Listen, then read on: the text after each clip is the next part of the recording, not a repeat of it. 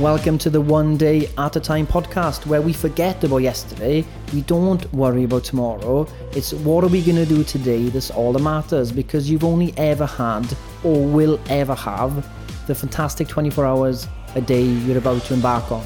So hopefully, this episode is going to give you some daily dose of wisdom that you can take action on today to improve your life. And remember, all it takes is one day at a time.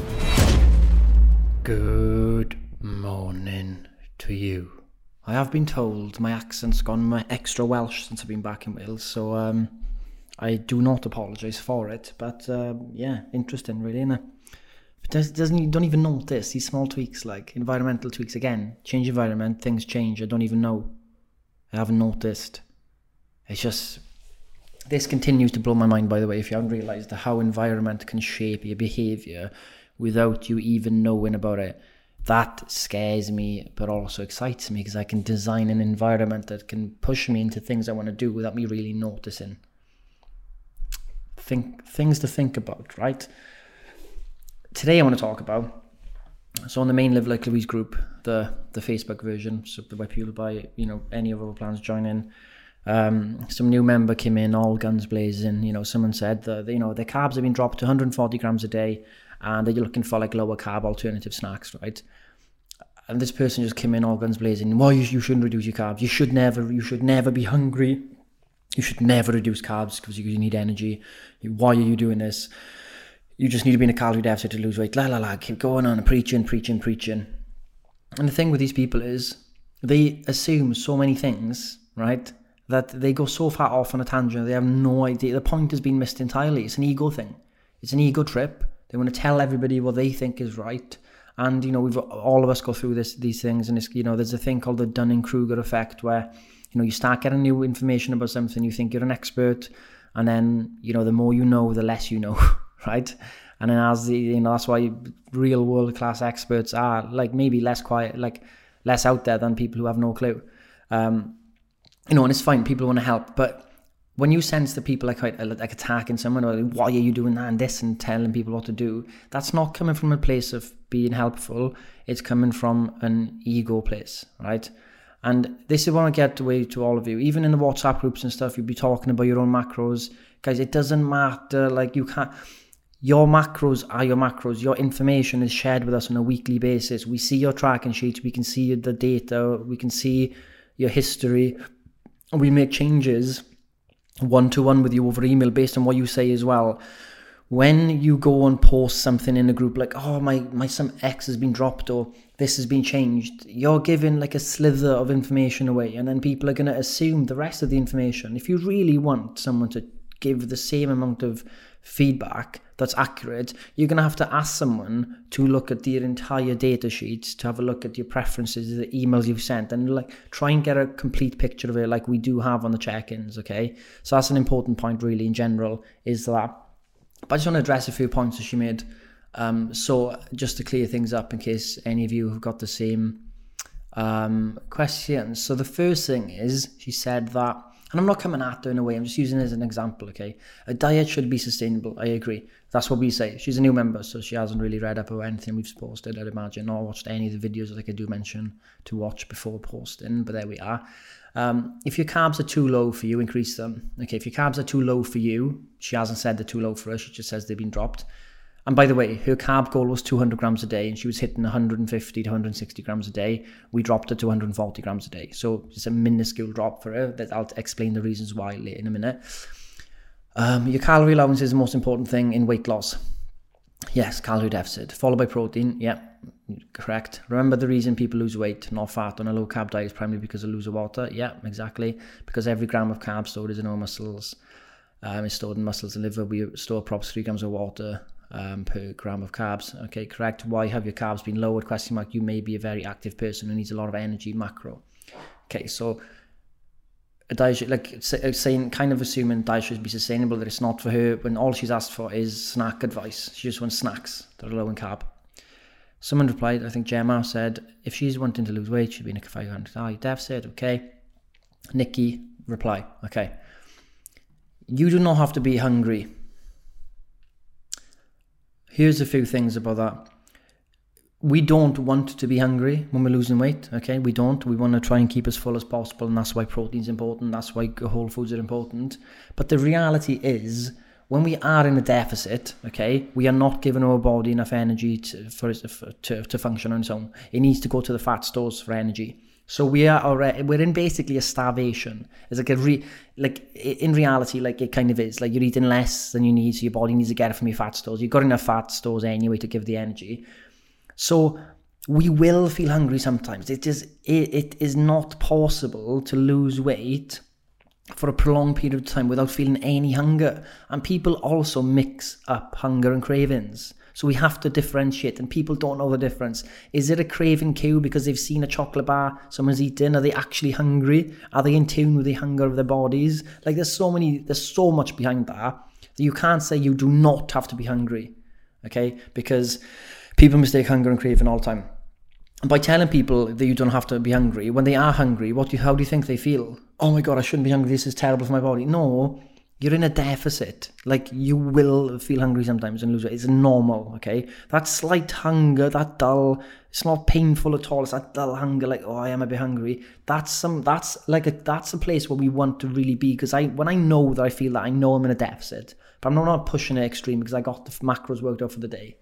Um, okay, so if you eat enough protein and healthy fats, you will not be hungry. Fuck, it's not true. It can help, and that's what we do. You should eat more, more protein, good fats, whole foods. But that doesn't mean you're not ever going to be hungry. Okay, that's completely false.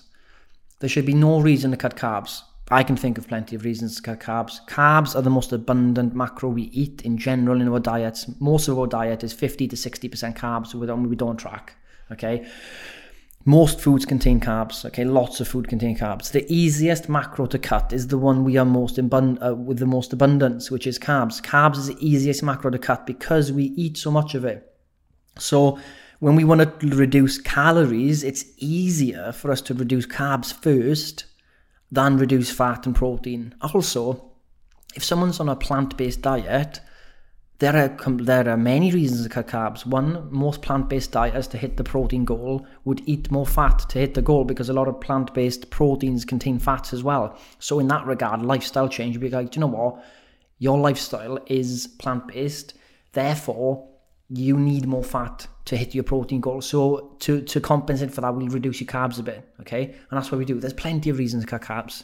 I'm not saying we we're not saying cutting carbs is superior it depends on the person's lifestyle and what changes you want to make. Some people, and I've seen thousands of check-ins, feel bloated when they, we give them too many carbs to start with. Go, you know what, Scott? I'm trying to eat 180 grams of carbs a day. It's just not agreeing with me. I feel bloated. I feel what? I feel, I feel terrible. Okay, do you know what?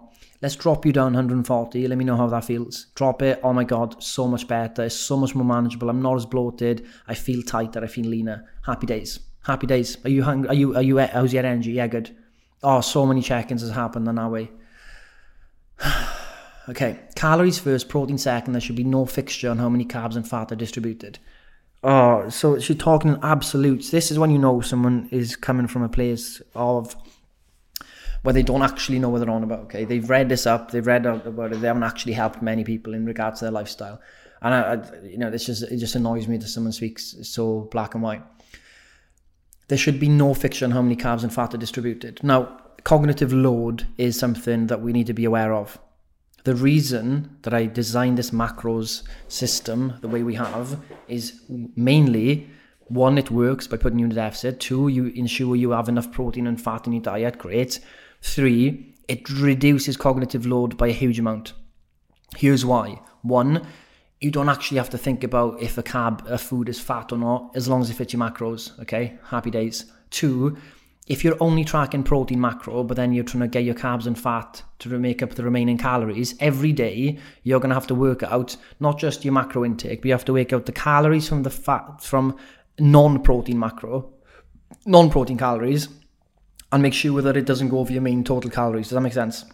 Because if you're trying to do if you're trying to track two measurements, so calories and macros at the same time, that is nearly doubling, if not more, your work in terms of cognitive load.